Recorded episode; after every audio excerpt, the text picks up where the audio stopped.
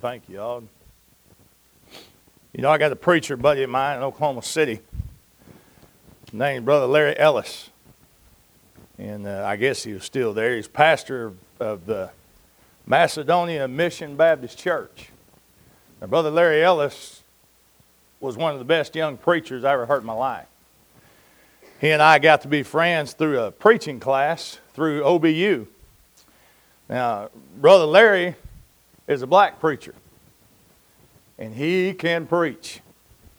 And I'm going to tell you, that song right there would have went right with his church services. Uh, if that song doesn't speak to your heart, then you've never had any trouble in this world, have you? You've never had any problem. I don't think anybody in here would admit to that, would you? Say, no, preacher, that, that was just be inviting trouble to come. Well, we all face those problems in life and those times that we don't understand. And you know, the great thing about it, we may not understand the times, we not, may not understand why, but I've told you so many times, we can still know who God is, and we can still cling to Him. This morning, I want you to turn in your Bible to John chapter 7.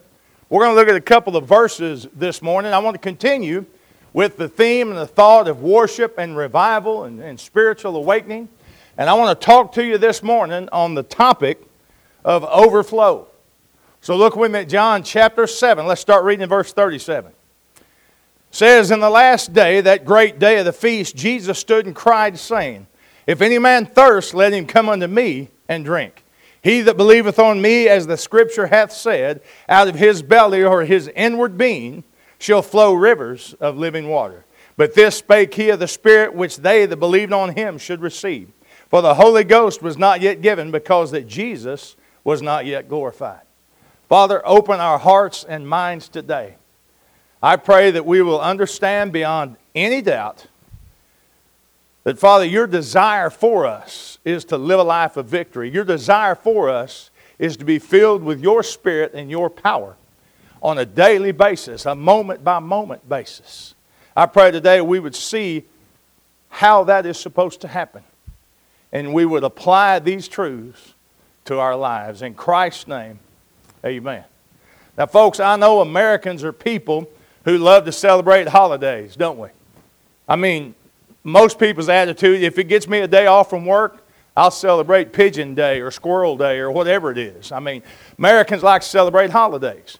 But I think the three biggest holidays, and you'd probably agree with me, that happen annually here in America would be that most everybody celebrates would be Christmas, Thanksgiving, and Fourth of July. I mean, at Christmas, we celebrate our spiritual faith. At Thanksgiving, we celebrate our material favors. And then the Fourth of July, we celebrate our uh, political freedom. Now, the Jewish people, they also like to celebrate. They like holidays, but they call their holidays feasts. And there were three annual, three great uh, national feast in the Jewish religious calendar. There were more than three, of course, but these three stood out. First, there was the feast of Passover. Second, was known as the Feast of Pentecost or Harvest, and the third was known as the Feast of Tabernacles or Booths. Now, from verse 2 in John chapter 7, we know that Jesus was speaking during the Feast of Tabernacles. Now, this was a high, happy, holy day for the Jewish people. The Feast of Tabernacles, that was like Christmas, uh, Thanksgiving, 4th of July, all rolled into one. And during this feast time, the high priest would go to the pool of Siloam. He would take a gold pitcher, he would dip that pitcher into the water, he would take water back to the temple, he would then pour the water over the altar of sacrifice, and the moment he poured that water out, the Levites would blow the trumpets, and the crowd of people there would quote Isaiah 12:3 that says, "With joy you'll draw water from the wells of salvation." Then there would be dancing and shouting and singing. I mean, great hallelujahs filling the air. This was a great party. Well, understand, it was right in the middle of the climax of this great holiday that Jesus stood up and he cried out in verse 37 If any man or if anyone thirst, let him come to me and drink. Now, the reason Jesus did that is because Jesus realized that these people were drinking water from the river of ritual. They were drawing water from the well of religion. And Jesus knew that after that feast day was over with, that people would go back to the same old fears, faults, frustrations, and failures that they had before the feast day. Now, what was wrong with that crowd in Jesus' day, folks? I'm going to tell you. It's the same thing wrong with many a church crowd today, all over our country and all over the world. What they're doing is drawing water from the wrong well. Now, it may surprise some of you to hear a preacher say this. Some of you not going to be because I've said it before. But there is a word that I despise and hate in the English language. It's the word religion. I do not like the word religion. In my estimation, folks, the average American church member, they need to turn from their religion and turn to the Lord Jesus Christ for salvation. I'm going to tell you, religion has led more people down the gradual descent to hell than anything else that I can think of. I despise religion.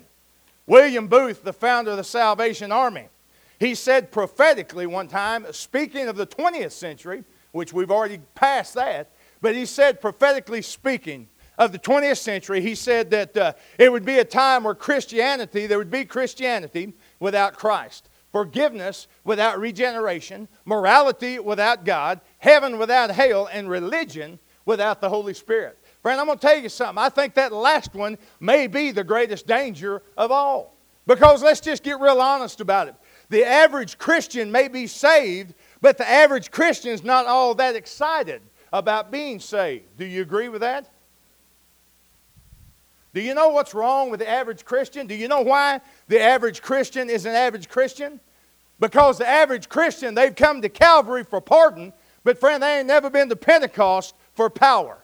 Yet the Lord Jesus promises that within, within inside every believer, there ought to be a river overflowing, overflowing the banks of our hearts and spilling out from us and touching the lives of others.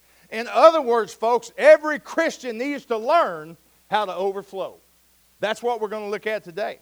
There are four verbs that are mentioned in this passage of Scripture that give us the key uh, to how to go from a monotonous, you know, uh, re- uh, religion to a, a monumental relationship. These words also, they tell us how to go from a ho hum religion to a, a, a, salvation of joy and ecstasy in the Lord Jesus Christ. Now, let me give you these words. You ready? You may want to circle them. It's the words thirst, come, drink, and flow. You put those together, that gives you the steps, gives you what we need to do as Christians uh, if we're going to have a life that overflows. And the first thing we need to do, folks, there needs to be a personal desire. Notice the condition, verse 37, that Jesus lays down. He says, If anyone thirsts, if any man thirst, if anyone thirst, I love that word any. I thank God for that word any. Because Jesus plainly says, if anyone wants God, he can have him. If anyone seeks God, they can find him. So, any, that's every one of us here today. Are you an any? I think we're all innies. Now, that means that the surgeon at the hospital, the student at the desk, the professor at the university, the housewife uh, in the home, the carpenter, the, the plumber, the police officer, the firefighter, whoever it may be, that means anyone, anyone can seek and can find the Lord Jesus Christ. But notice it's specifically addressed to those who are thirsty. Now, folks, the problem with many people is they just simply not thirsty. Now, let me be real clear. You may even be willing to admit that you're empty, but being empty is not the same thing as being thirsty. You agree? I mean, uh, my, my truck is occasionally, who am I kidding? My truck is always empty, but it's never thirsty. Okay? Now, it's hard for us to appreciate the phenomenon of thirst. I mean, th- think about it, folks. Here in America and here in the heartland, we are some of the 18% of the world's population that actually has fresh running water piped into our homes. The other 82% of the world do not have that. They don't have water in the house. They don't have sinks. They don't have things like that. It's hard for us to appreciate the value of water, but that's one thing that hadn't changed. In the land that Jesus was speaking uh, to at this time, it hadn't changed over in the Middle East. You learn very quickly over there the most valued possession that you can have is bottled water because all the water over there, for the most part, is polluted. It's unfit to drink. Water's like salt. You don't realize how valuable, how important it is until you don't have any more. Now, I want you to listen real carefully to me. Before you can really get all of God that you ought to have, you got to have a thirst for God. There has to be that desire for God and the things of God. I mean, you've got to, to thirst like the psalmist said in Psalm 42. As the deer pants for the water brook, so pants my soul for you. Oh God, my soul thirsts for you, for the living God. You got to be like King David. You got to cry out like he did in Psalm 63. Oh God, you're my God. Early will I seek you. My soul thirsts for you. My flesh longs for you in a dry and thirsty land where there is no water. You have to come to the point, like the psalmist said in Psalm 143 I spread out my hands to you, O God. My soul longs for you like a thirsty land. Now, I'm going to tell you something, friend. I've said this before as well. But I can tell you, and you say, Preacher, you can't tell me anything you don't know me. Whether I know you personally or not, I can tell you right now just how much of God you have in your life. And the bottom line is, you have all of God that you want in your life right now. For, for some of you, I'm going to be honest, that may not be very much because the fact of the matter is, you're just simply not thirsty for God. Do you know the reason why many folks are not thirsty? They're not thirsty for God and the things of God because they've been filled with the stagnant waters from the sump pump of this world. And you, you know what? Think about this, folks. You can boil the basic desires of the average person down to two desires. You know what they are? Number one, the average person's desires, there's two of them. Number one, we all have a desire to be healthy. Would you agree with that? I mean, we don't want to be sick. We want to live a long life. Uh, we want to feel good. The second desire, we all have a desire to be happy. And let me just be brutally honest with you. The truth is that if a person can be healthy and happy without going to church, they're not going to go to church. In our society, if a person can be healthy and happy without reading God's Word, they're not going to read the Bible. If somebody can be healthy and happy without sharing Jesus with a lost world, they're not going to share Jesus with a lost world. If somebody can be healthy and happy without giving to the Lord's work, they won't give to the Lord's work. But, Christian, here's my question Where is the desire to be holy? The desire for God and the things of God. Notice, you, have you ever thought about this, folks? Have you ever thought about how sweeter the water is, the thirstier you are? I mean, the more water becomes valuable, the more thirstier that you are. And you, I want to say this you're never going to have all of God that you ought to have, that you need to have, that you should have, until you come to the point like a dry, dying beggar in the middle of the desert. You seek God like that man seeks and desires water. And here's the good news if you get thirsty for God, God Himself will fill you. Jesus said in the Sermon on the Mount, Matthew chapter 5 and verse 6 Blessed are those who hunger and thirst for righteousness, for they should be filled. So, for the power to overflow, for, for God's Spirit to overflow in your life, there must be that desire. But number two, there also needs to be a purposeful devotion. I want you to look at verse 37 again. Once a person's thirsty for God, Jesus says, Let him come to me. Come unto me. If you want to experience the presence of God in your soul, come to Jesus, friend. If you want to know the person of God in your heart, come to Jesus. If you want to receive the power of God in your life, then come to Jesus. Now, may I tell you, the Lord Jesus Christ is the only true source of satisfaction you're ever going to find in this life.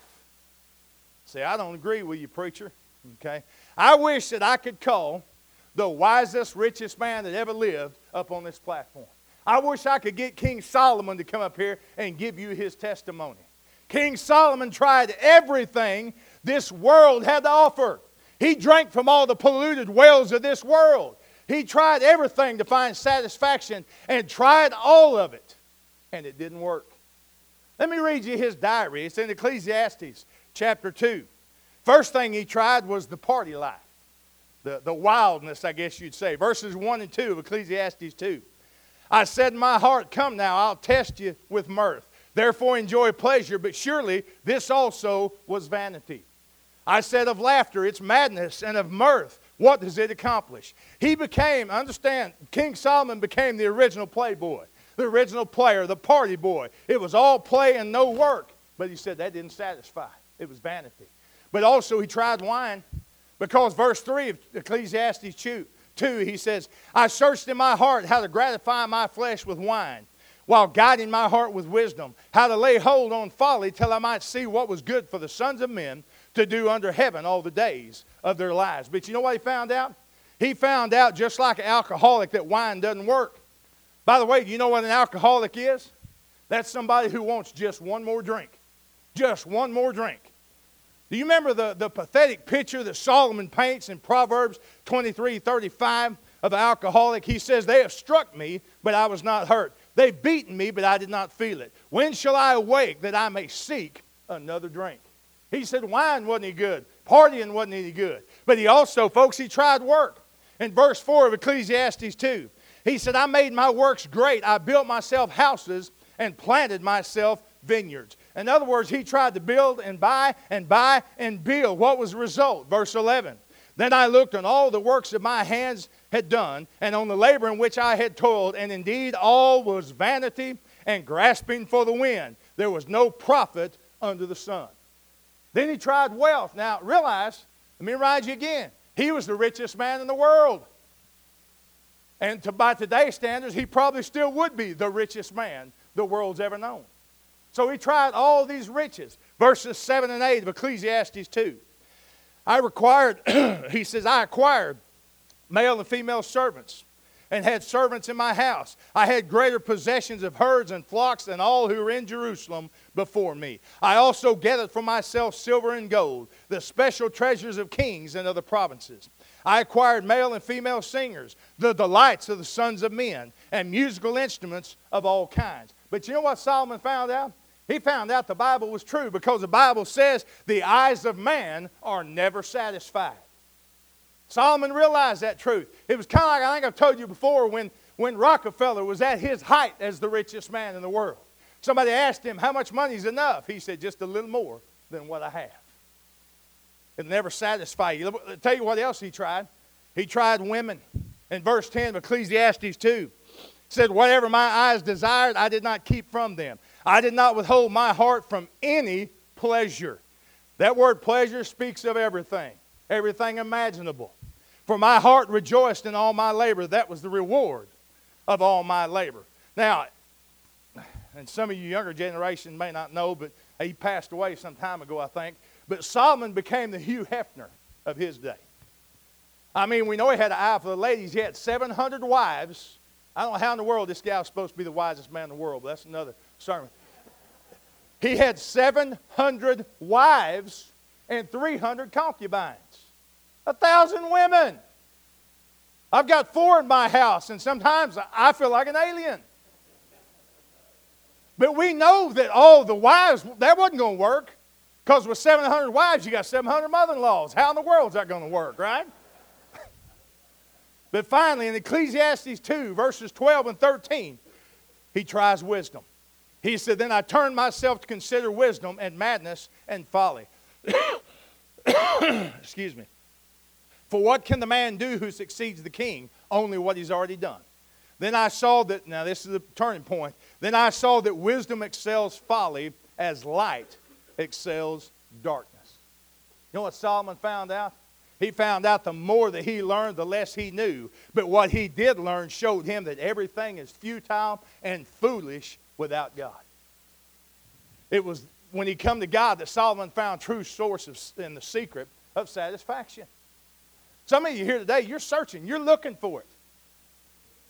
I'm going to tell you, you're not going to find anything this world has to offer. Don't take my word for it. Take a man who knows. Solomon makes it real clear. I heard the voice of Jesus say, Behold, I freely give. The living water, thirsty one, stoop down and drink and live. I came to Jesus and I drank of that life giving stream. My thirst was quenched, my soul revived. He fulfilled my heart's dream. Listen, friend, it doesn't make any difference, and I want to make this clear. Whether you're lost and you need regeneration, or you are saved and you need revival, all you need to do, all you can do, what you should do, is come to Jesus Christ. You know, some people, they, they think the way to Jesus is holiness. And I want to explain something to you. They, they seem to have holiness down to a formula. You know, they believe that service plus sacrifice equals holiness. Their idea is if I can do enough for God, give enough to God, then God will be happy with me, and God will give me the kind of power, joy, and zeal that I need in my life. Well, friend, that is exactly totally backwards. Understand something the way to Jesus is not holiness, Jesus is the way to holiness.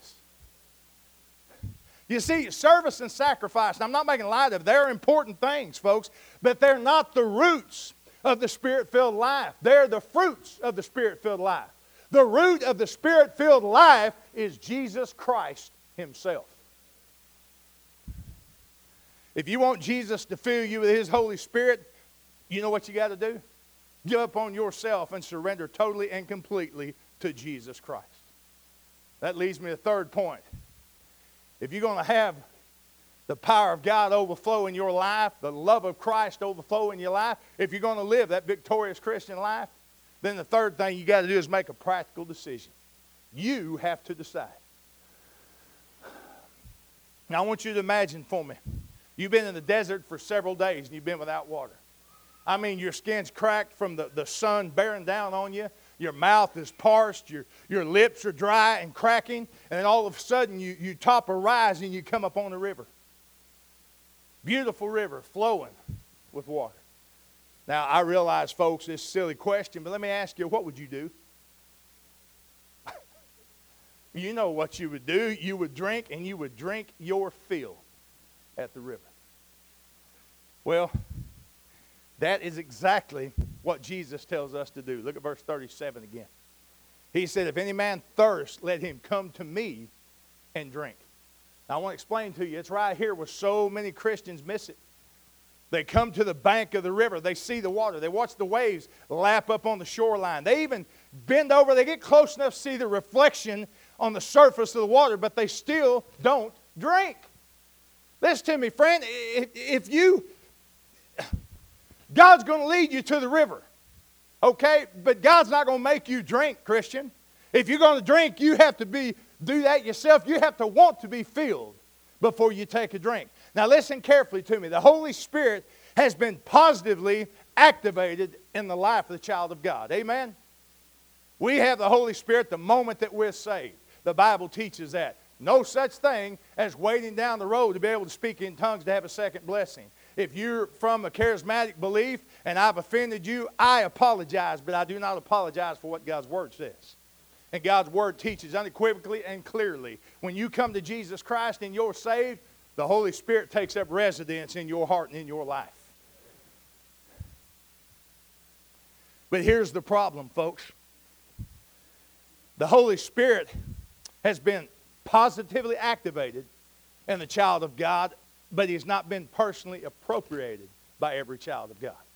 Let me explain it. Vance Havner said this The average Christian is so ignorant of or indifferent to the filling of the Holy Spirit that when he does realize and receives fullness of power, it truly seems to be a second blessing to him. You see, the filling of the Spirit has been provided for every one of us. But uh, let me make it clear what is ours by provision is not always ours by conscious possession.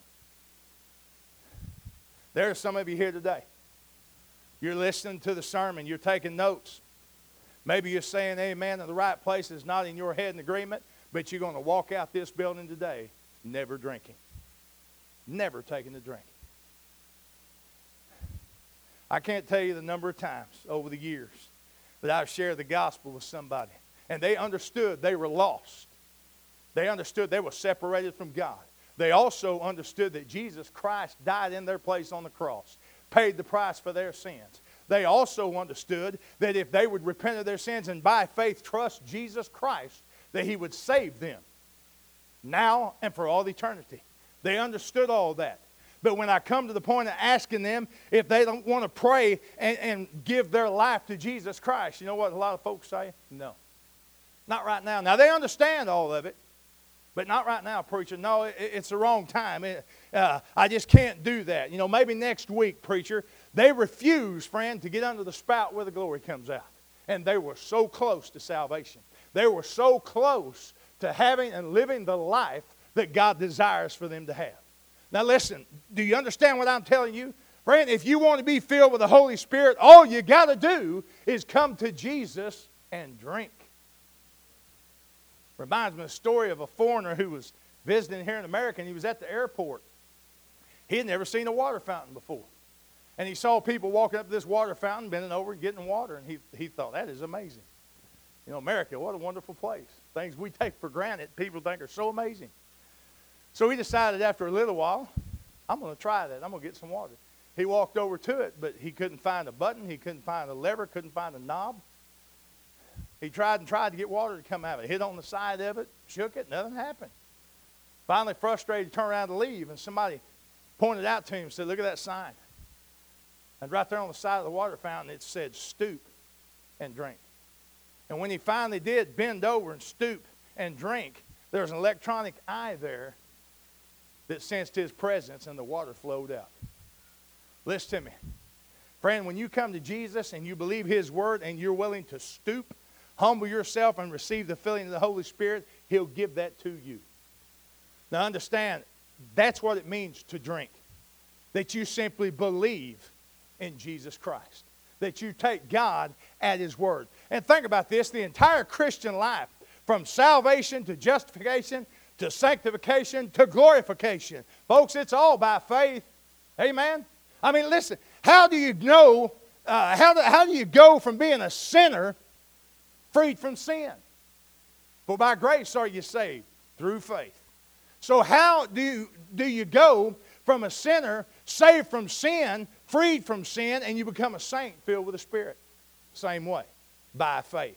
You see, to come to Jesus and drink simply means to believe the promise of God and therefore receive the filling of the Spirit. So let me make it real clear to you. If you believe, you receive. If you doubt, you're going to do without. Now, it's right here, again, where many people get confused. They mistake a filling with a feeling.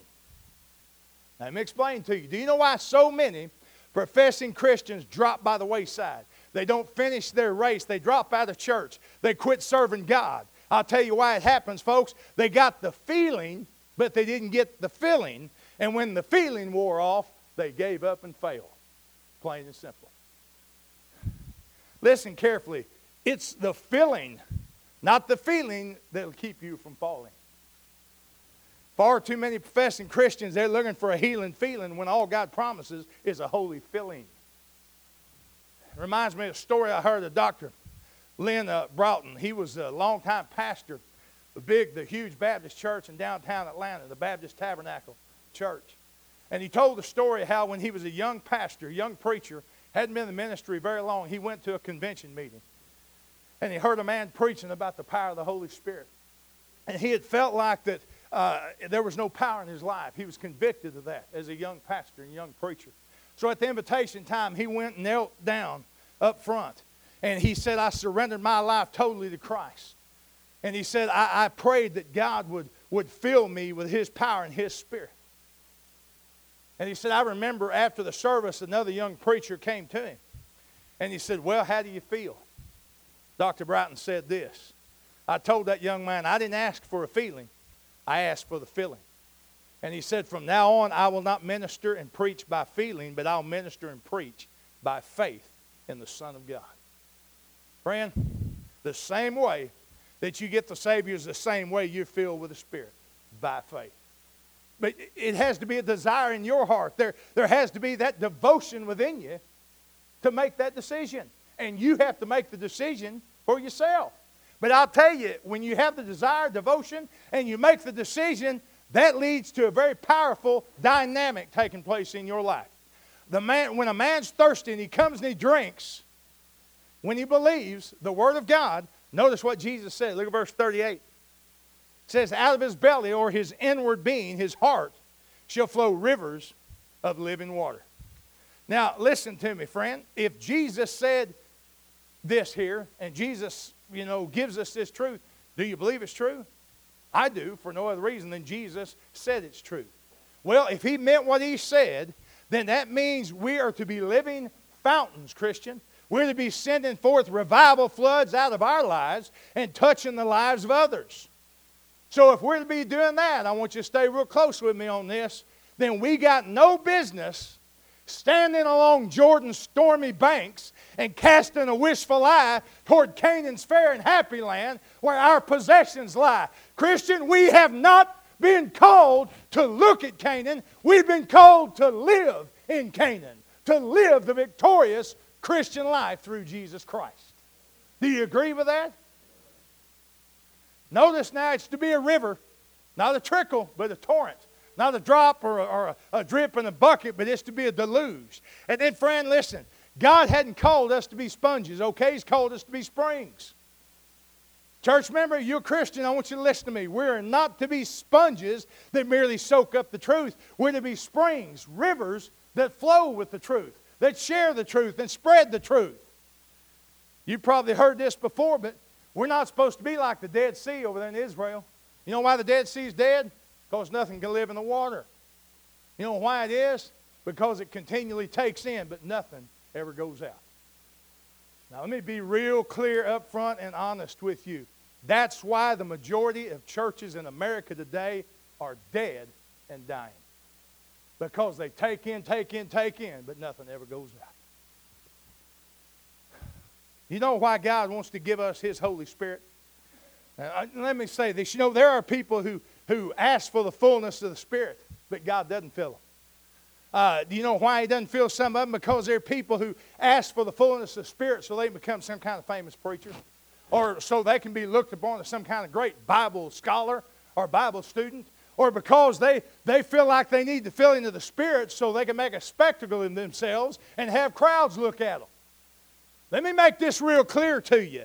I want to remind you the Holy Spirit is not given for our enjoyment, but for our employment. And if God gives you the fullness of His Spirit, He'll do so for the purpose of you being a tool in His hand to serve Him and to bless others.